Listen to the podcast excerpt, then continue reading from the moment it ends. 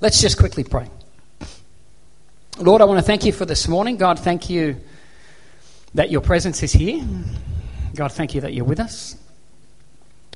Thank you for the Holy Spirit that lives inside of us. Pray right now that you would open our ears to hear what the Holy Spirit wants to say to us. Lord, I pray. Father, take the words that come out of my mouth, interpret them into a language that each person here would get. In Jesus' name. Amen. Last week I mentioned to you that I had a message from Matthew 25, the parable of talents that I wanted to talk about. And um, so I decided last week we, we had a different sort of angle to go down. So I thought this week I'll bring that out and we'll, we'll go down that route. Uh, and it's, it's, it's pretty good. I've even typed it up. I'm not really good at that sort of stuff, but I've typed it up. Um, but when I got here this morning, I just felt uncomfortable. Uh, not that it's bad. I mean, it's, it's, it's good. It's really good. But um, I just felt like God uh, pulled me up this morning and wanted me to go down a bit of a different path. So I'm going to go down a bit of a different path here. Um, and I know where the first step of the path is, and we're going to go down there, and I think I know where it ends. If I don't, um, then it really doesn't matter. I just hope that, that God says something to you through this. So I'm just going to, uh, we're going to go on a bit of a journey for a little bit of time here. Isaiah 60, verse 1. Isaiah 60, verse 1. Arise, shine, for your light has come and the glory of the Lord has risen upon you. That, that is the, the verse that this particular expression of God's family was founded upon. Uh, arise, shine. If I told you to arise, if I walked up to Daniel, Daniel's a bad, he'll say something funny back at me and he'll ruin the whole moment, so I can't go over there. I'll do it anyway. If I said to Daniel, Daniel, arise, Thank you. First time someone's been obedient to anything I've asked here. I uh, wish we had cameras. I'd love to capture that moment. It's a Kodak moment, that one. Um, arise, shine. The, if I spoke to somebody or somebody spoke to you and said arise, it would insinuate a couple of things. One is that at the present time you weren't up. At the present time you weren't arisen. You're sitting or you're lying down or whatever. But you haven't risen up yet. So this word arise means that there's some sort of action expected of you. There's some sort of action expected of me. And those of you, we've had a few new people sort of join us in, in, in recent times. So I want to go over a little bit, I guess, again, just that the DNA of who we are as a church. I love the church. Okay? I love the church. It wouldn't matter if I didn't love the church. Jesus Christ Himself loves the church. Amen? God the Father loves the church. I've got four children, and they are all so incredibly different. Incredibly different. They come here, and you look at them, and you just think, oh, they've got the nice kids, they're beautiful. Yeah, whatever. They are so different in personality, and they might walk in here and, and you see, but I live with them, so I see the good, the bad, the ugly. Okay, just like you do with your own kids. I know Felicia's up there playing the keyboards, and everyone's looking up, going, "Oh, lovely Felicia," but I could talk to mum and dad. I'll bet you I could find out a few things, but we won't go there right now. Uh, everybody's got their stuff, haven't they? Hands up if you've got no stuff. Hey, I've got two hands down. We've all got stuff. But here's the thing: I love all my kids anyway. Uh, quite often, my kids will do what I ask, and, and they're doing exactly what I think they should be doing. The way I interpret life, they'll do, and a lot of times they don't. But I love all my kids. And I think that's what God is like with the church. God loves his church. And every church is different, every gathering of people is different. When I was first got saved at 19, I joined this organization called Youth with a Mission. I got saved, and six months later, uh, so when I got saved, I, I used to uh, didn't come out of a church background, and we would rock up to this little uniting church in Ballina, where I got where I gave my heart to Christ. And 19 years of age, I'd get out of the surf with me mates. I'd rock up. There were um, the uh, pews, you know, the, the, the pews, not individual chairs. And so we would put three pews in a triangle. And I would come literally from the beach. I'd walk in. My hair was wet. My pants were wet. I had no shoes on, no shirt. Should have seen my body back in those days. actually, if I was as self conscious now as I was back then, I would have had jackets and all sorts of things on. But anyway, I'd just walk in there with my wet shorts, my wet hair, and I'd sit down on their pew, and a guy would, would, would, would um, it was a night service on a Sunday night, and he'd get a guitar and he'd ask us, What do you want to talk about tonight? There's only a small group of us, sort of youth. I don't know, but I'm assuming it was like a youth uh, group service type thing. I'd never, no context for that, so I didn't know what it was. But we'd rock up and that would happen. Six months later, I'm in Youth with a Mission. So I go from this little, this is my whole context of church to YWAM. All of a sudden, in Youth with a Mission, it's an international, interdenominational mission agency. So there are kids, or when I say kids, I mean teenagers sort of around my age and older, from pretty much every nation on planet Earth and every church background you can possibly think of. And we're all dumped in a dormitory together and told for the next six months, grow.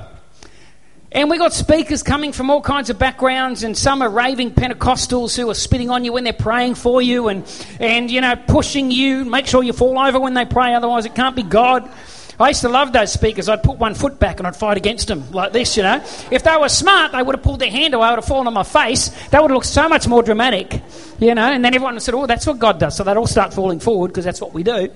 Um, so I had all this stuff going on and all this different sort of background happening. But here's the thing at the end of that time, I look back on it and I absolutely loved it because I learnt something from everybody. I learnt something from everybody there.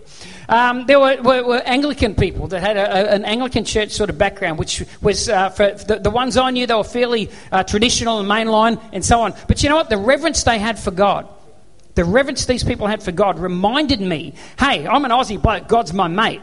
He's my mate, but he's also God. Amen?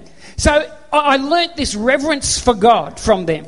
And then I had the Baptist people over here, and they were very word, word, word. It's got to be in the word, it's got to be in the word. And I don't care what your interpretation of it was. The fact is, at least they were going to the Word of God to get their interpretations, to find out what they thought about life, to try to discover God. They were actually going to this book here that sits on the shelf of many people gathering dust. A lot of people, we don't open it unless we're here on a Sunday, or, you know, if there's no football on, or the sport's over, or, you know, we got our reasons. But, but they were into this book. These Baptist guys were into this book. And I learnt from them, you know what? It's really, really important to, to make sure that what I'm hearing and what I'm getting lines up with the Word of God. So I've got this, this group of people teaching me reverence for who God is. I've got this group of people teaching me, hey, if you're really a follower of Jesus, you'll abide in my word and my words will abide in you. You see? And then, of course, there was this group of Pentecostal people that, that believed that, you know, if, if somebody's sick, you can actually take these dirty big mitts of yours and slap it on them and believe that the Holy Spirit of God will flow through you into that person and he can heal a sick body. Well, I didn't hear that in some of the other circles, but all of a sudden these guys are saying, no, this actually happens. So you go back to the Word of God and you go, oh, wow, it really is in there. Yes, it does happen. And so then all of a sudden this other aspect of God is opened up where God can heal the sick. Where, where, where God can do all kinds of miracles and where God can take the natural order of things and he can twist it and change it and do amazing, amazing things. Because that's, which makes sense. If he really is God, and he really did say, let there be and there was, if he really did take nothing and create a universe out of it, if he really did do all that stuff, then hey, Daniel, you've got a sore arm, let me pray, whatever. Of course he can do that. It might not always happen. I don't know why. There's a mystery to, to, to, to God, there's a mystery aspect to my faith, but it doesn't mean I stop. It's like, you know, I, I share Jesus with somebody and they don't respond. They don't go, Yes, what must I do to be saved? Do I stop telling people about Jesus? Of course I don't. Why? Because Jesus said, Go into all the world and preach God. But how many of us, we pray for one sick person, they didn't get healed, so all of a sudden, no, we stop praying for sick because it didn't happen. Well, now go back to this.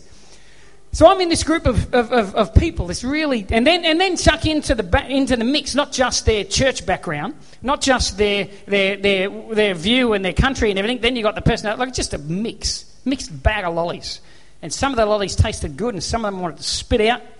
But by the end of it, I realised that every lolly in that bag was really, really precious and valuable to God, whether I liked it or not. you see, whether I agreed with it or not. I don't like pumpkin. Hate pumpkin with a passion. Hate it. Pumpkin was not in the Garden of Eden. After the fall, I can show you in the Hebrew. After the fall of man, a pumpkin seed was born. And that pumpkin seed has continued to spread throughout the earth like sin itself. world should be rid of it. But you know what? Pumpkin's a really important vegetable, isn't it? It, it, it brings something to the table, it, it, it, it adds something. So, anyway, the point I'm making is this that, that, that, that God, God loves all of His church. And we're all different flavours. Imagine if you went to Baskin and Robbins and you took your kids there, you've been pumping this up for weeks, right? Because how many of you kids go to Baskin and Robbins every week? Any, any kids go to Baskin and Robbins every single week of their life? Any parents take their kids? No? No. If you, what do you do? If you're like me, you want ice cream, I just go to the, Woolworths Black and Gold section, vanilla. That's it. And I get home and I'll say to the kids, what would you like, vanilla or vanilla? But it's still your choice. What would you like, you know? Or vanilla or nothing. But what I love about Baskin Robbins is all the different flavours of ice cream that are available. I mean, it's unbelievable. If I dug deep enough, there's probably a pumpkin flavoured ice cream. Um, I wouldn't eat it, but there could be pumpkin flavoured ice because pumpkin's are available. You like pumpkin? Somebody here likes pumpkin, I can tell. God's saying, You do, okay. We'll pray for you later on. It's the sin nature, Jenny. Um, but Baskin and Robbins has all these different flavours, and the church is kind of like Baskin and Robbins in a sense. There's all these flavors, you know, all these different flavors, and one flavor really suits a certain person and one suits another, and this flavor isn't going to work for this person, and so on, you know. But it doesn't mean that we hate the other flavors, it just means that it's not my flavor. Arise has a flavor, and the flavor of Arise is that anybody that comes here or feels connected to this church, if you feel that God's calling you to be a part of this, we, are, we have a responsibility and I think God wants to use us as a church to agitate one another, to get up, to rise up. There are these different analogies of church. You know, some people say church is, is a, a hospital, and people come along and they, they, they're sick and broken, and you go into a hospital and they make you well. And I like that analogy. I think that's a good analogy because broken people come, and I'm broken myself. I am not all together, okay? None of us are. And we're on this journey of wholeness, and God's using us and moving through us. And in essence, it's this journey of slowly getting up on one leg and then getting up on the other, and then standing and, and rising, getting up above whatever it is that's holding us down, that's keeping us back, challenging us to, to move forward and move upward and so on. And, and hospitals are good in the sense that, that they, you know, they, they might want to make you get well, but they're going to kick you out of that bed and get you out. But, um, you know, what's, that, what's the hospital thing where people go and they don't come out and they go to die? What do they call that? Palliative care. Sometimes people think, some people think church is like a palliative care unit. You just go and sit in there and just die. You don't have to do anything. You don't have to try to get better. You don't have to activate anything. You just go and lay there. Someone's going to look after you and you're going to die one day. I don't think that's the picture that I see in the book of Acts of church. I see this picture of an army of people. When I read the book of Acts, I see a bunch of people that when God got involved in their world, something changed. Something changed. All of a sudden, they had these passions and these desires to want to do something with this newfound God that they had discovered. They wanted to get out there and they wanted to tell people about this God. They wanted to overcome whatever. I'll guarantee you, they were fearful and they were hurting, and there was all kinds of things going on in their world that would have tried to pull them back from this new life that God had for them. But there was something inside of them that caused them to rise up and go, you know what, I'm going to bust through that stuff anyway. I'm going to keep on going forward. I'm going to run into this new life that God has for me. I'm going to run into this new uh, uh, existence that Jesus purchased for me on the cross because it's not just going to fall into my lap. I'm going to go after it. I'm going to run after it and I'm going to go hard. And when I think about Arise, that's what I feel like. I feel like we're here as a, a kind of a, you know, those machines that people put around their belly and they stand there because they don't want to run, so you just let the machine do this and you lose it. You, you ever seen those machines? And the belt goes like this, and the idea is, well, I don't have to do nothing. The belt's just going to take all the fat off me, and so the belt just, you know, because I don't want to run. Well, here's the thing you can come here, but I'm going to strap a belt around you, and I'm going to just keep on doing this, and we're just going to keep on agitating because that's the flavour that we are. Amen? God doesn't want us just to come along on a Sunday morning to some religious meeting and sort of top up our religious tank and then go through our life as if nothing happened. as if nothing happened. God has so much for you and me. If I go back to the cross and I go back to Jesus hanging on that cross and Jesus saying it's finished, and then I read the New Testament, all the things that Paul prays to the Ephesians, I pray the eyes of your heart would be enlightened. That you would know the good, the greatness of the call of God, the richness of His glory, and the greatness of His power that works in you. Paul's praying, I just pray for this bunch of believers, these Christians in Ephesus. He's praying for them. I want your eyes to open because I want you to see some things you're not seeing right now. I want you to walk in some things you're not walking in right now. Because God has a life for you. It's not a case of, okay, Jesus comes in today and now my life's exactly the same, just I've got Jesus with me. That's not the plan of God. The plan of God is that when Jesus comes in, then our lives are actually transformed. And that we, we're going forward and we're going upward and we're moving in a direction towards the very life that He has for us. There's an interesting, interesting uh, passage in Joshua, Joshua chapter 1, uh, verse 3. And, and God says to Joshua, now, Moses was leading the children of Israel at one point, and Moses was a maintenance man. That's what Moses was. He, he, they, they came out of Egypt. And then they wandered in the desert for 40 years. Their shoes didn't wear out. They got manna daily from heaven. Uh, they got water. They got what they needed at the moment. That was it. There was no uh, going forward. There was no storing up. It was just, I'll give you what you need when you need it. And Moses was basically a maintenance man. I'm going to wander around for 40 years with you. We'll just maintain what we have until we're all gone. And then the next generation will get a chance to walk forward and do something. Okay? So Moses wanders around, then they all die. And then Joshua assumes leadership of a couple of million people. And then God comes to him and he says, Every place that the sole of your foot will tread upon, I've given you. As I said to Moses. In other words, I made a, a, promise to a group of people. These, these, these, these Israelites, a couple of million were in Egypt in bondage and slavery. You can go back and you can read about it in the Old Testament, read about it in Exodus. God calls Moses. Moses comes into them does amazing miracles. And Pharaoh, the, the, the, most powerful man at the time, has no choice but to let this entire nation of Israel go. That's all of his workers, that's all of his slaves, that's everything that's productive about his nation is coming off the back of their sweat.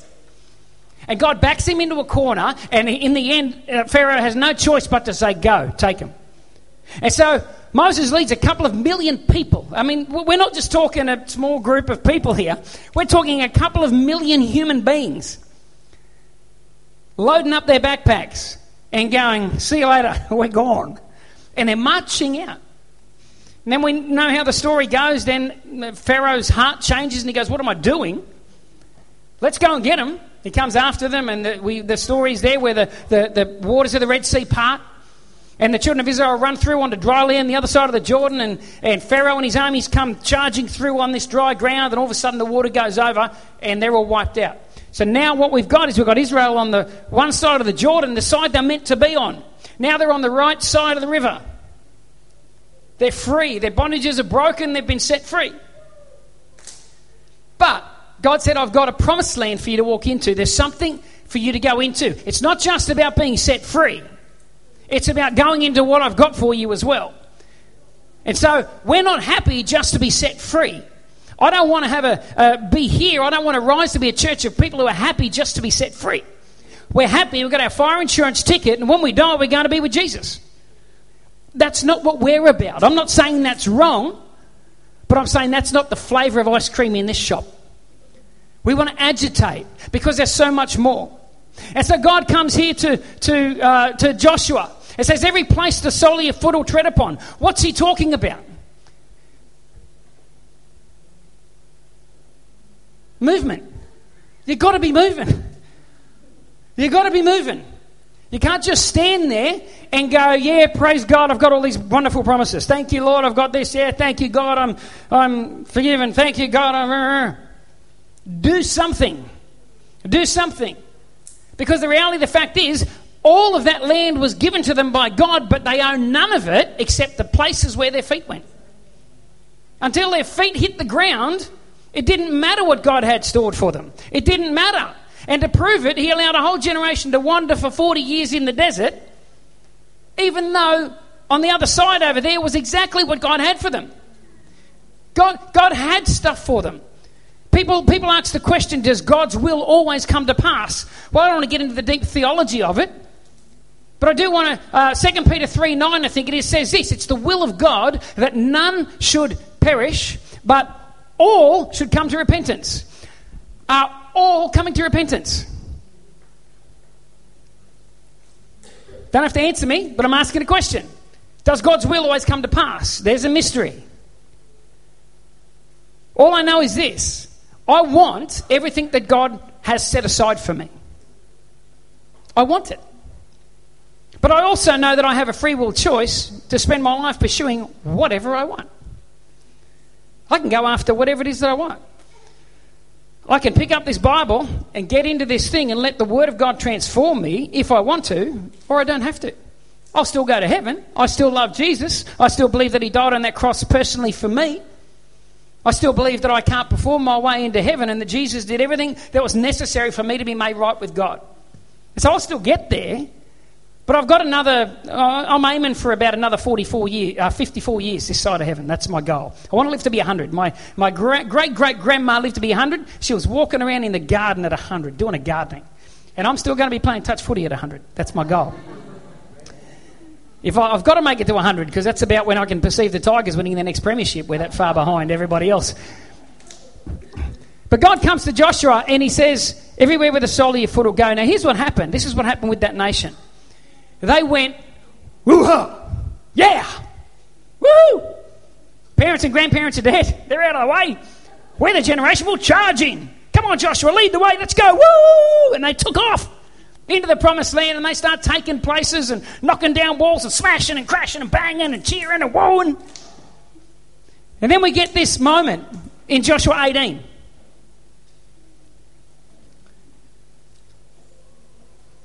Joshua 18.3. It looks bigger on there than it's going to be in my book. Joshua 18.3. Joshua says to the children of Israel, How long will you neglect to go and possess the land which the Lord God of your fathers has given you? So here's what happened. They went in, they won a couple of battles. They took a bit of land, they did a few things. It's like God had a whole box of pizza for them, and they had three pieces. And then they set up a tent and a hammock, got a cold drink, laid back in the hammock, put their feet up, hand behind their head, and went, Ah, oh, isn't this great? It's awesome. Look what we've done. This is fantastic. And God comes along and goes, What are you doing? What are you doing? Why are you got your hands behind your head? Why are you swinging on the hammock? Why are you content with that? I've got so much more here in store for you. And you've come to this place of stopping and not pressing in and not pursuing. You don't want to fight anymore. You, you just want to. What, what, what's happened? What's happened? So they had a little bit of success, they made a little bit of ground, then they stopped. And I'll, I'll tell you this in my. I got saved at 19. I've probably been involved in, in, I don't know, church, ministry, call it whatever you want. Working with people within the context of the kingdom of God for the best part of 25 years now. And I've seen so many people that started really, really full on really passionate about the transforming power of the gospel, really passionate about their relationship with God, really passionate about sharing that with others. Not in a weird way, you know, but putting up their antenna every day and saying, Holy Spirit, here I am, use me. Use me. Really passionate about, about praying for, for the sick. Really passionate about, about fellowship really passionate about the Word of God. And then get to a point where that passion becomes apathy. becomes apathy. And maybe it's because we live in such a blessed place that it's so easy to take those things for granted. Like we gather here, it probably didn't cross most of our minds when we walked in here this morning. Geez, we're blessed, aren't we? None of us probably walked in here and thought, I just want to say a quick praise to God that I can walk in here this morning and worship Him, and I'm not worried about somebody running in with a machine gun. I'm not worried that somebody's going to come on in, take a photo of me, and take it to the government, and I'm going to lose my job. We were in a, a village in India when we, we, were over there one time, and we went to this particular village, and, and, and, and they hadn't had the, the, the, the sort of message of the cross before. We went in this one. I'll cut a long story short. We went in there, and God began to move. It started off with a little house church thing. We had about six of us in a mud hut. And we went there the first night, and, and somebody got healed. And the Holy Spirit turned up, and, and things started to happen. Sort of little things just a bit outside the normal sort of box, I guess. Um, nothing unbiblical, but, you know, people were getting healed and set free. And so they asked us, Would you come back tomorrow night? We want to hear about more about this Jesus. So we came back the next night. Next night, there was about 20 people. And, and the same thing. God just began to move in this amazing way. And they said to us again, Would you come again? We ended up going there. It was meant to be one night, seven nights in a row. By the last night, we were actually out on the street. We couldn't even we couldn't go into the house to do it because the crowds out in the street. We were in the middle of the main street of this village with people everywhere hanging in trees, watching what's going on. And God was was healing people, and people were being set free, and people were coming to faith. It was amazing. Anyway, the next day we're getting ready to come back again, this massive move of God, and our interpreter comes and goes, We're not going back to that place. We asked him why. He said, Well, because the, the people in that particular village were run by a certain group. And that certain group said to everybody there, if you go to these meetings, you'll lose your uh, plot because they provided grave plots for these people. They said, if you go to that meeting, you've lost your grave plot, so when you die, there's nowhere to bury it. Your children will be kicked out of the school that we run. You'll lose your jobs. Da, da, da. And so all of a sudden, we were told we can't go back to this place. There's something amazing God was doing, and because of the ramifications and the pressure, these people, we never got the chance to go back. I don't know if we rocked up whether they would have come back or not. I don't know to this day. All I know is that the pressure was put on, it stopped. I've never once, not once, have I worried about God moving here and not being able to meet here next week. You know? We're so blessed. Maybe because we're so blessed and things are, uh, I don't know, the way they are, maybe we don't feel that urgency at times. Maybe it's easy for us to get apathetic about the things of God. But I don't think we're called to apathy. See, the thing is, the remaining patches of land that these people were to go in and get, most of these people were not going to live in those patches of land. Other people were. Other people were. So it's not just about you getting out of Egypt and you being set free. It's about going out there and taking back land that creates space for other people. It's about other people as well. But they just got apathetic about where they were. See, I think the devil has two plans for your life. Make this very, very clear. Two plans. Two plans for every single person that's in this room right now. Two plans. First one is to keep you from coming to faith in Jesus. That's his first plan. Because there's a whole new life on the other side. I forgot to turn my phone down. There's a whole new life on the other side of that river. And he just wants to keep you a slave. He wants you to stay exactly where you are. He doesn't want you coming to faith in Jesus. He does not want you coming to the cross. He doesn't want you to repent. He doesn't want you to lay down your life. He doesn't want you to take up your cross. He doesn't want you to have the Holy Spirit dwelling inside of you because all of a sudden you become uh, an enemy of His, if you want to put it that way. He doesn't want that for you. So he'll do everything he can. He'll fight tooth and nail to make sure you do not come to faith in Christ. The devil doesn't care if you have a million dollars in the bank. Devil doesn't care if you're the most popular guy in town, the most popular girl in town. Devil doesn't care if you make it to the pinnacle and the height of your industry, your company, your career. He doesn't care. But come to Jesus. And he loses control. First plan for your life is he wants to stop you from getting free. He wants to stop you from coming to faith. And the second plan is if he can't stop you coming to faith, he will make you apathetic about your faith. He will make you apathetic. Part of the DNA of us as a church is that fat blaster, that's what it's called, the fat blaster, the belt. I just realised, remembered it. Anyone haven't? Come on, you've seen the ads on TV. They just they stand there, they don't do anything. You know? It's like, I want to lose weight. What should I do? Let me buy a machine where I don't have to move. Hey, we got one of those, and there's a whole industry revolving around that. You know? You're not losing weight at all. Somebody's losing it for you. So they put on the fat blaster. Arise Church is like a spiritual fat blaster. There you go. We are a fat blaster. And we are going to make sure that we try our best with the Holy Spirit to create a community where. Second time. to create a community of people where if you want to be apathetic about your faith, we're going to slap that fat blasting belt around you and we're going to start agitating. And we're going to agitate hard and fast because we're running out of time. We're running out of time. You know that phrase, it's like a drop in the bucket? We're living in the drop. We are actually in the drop. Your, your life right now is the drop in the bucket. But one day that drop's going to be siphoned out and placed into an ocean of eternity. Right now, it's in a bucket. It's in a bucket. We got X amount of time. God has so much for us. My, my prayer this morning, like I said, I've got this other message here. It's, it's good.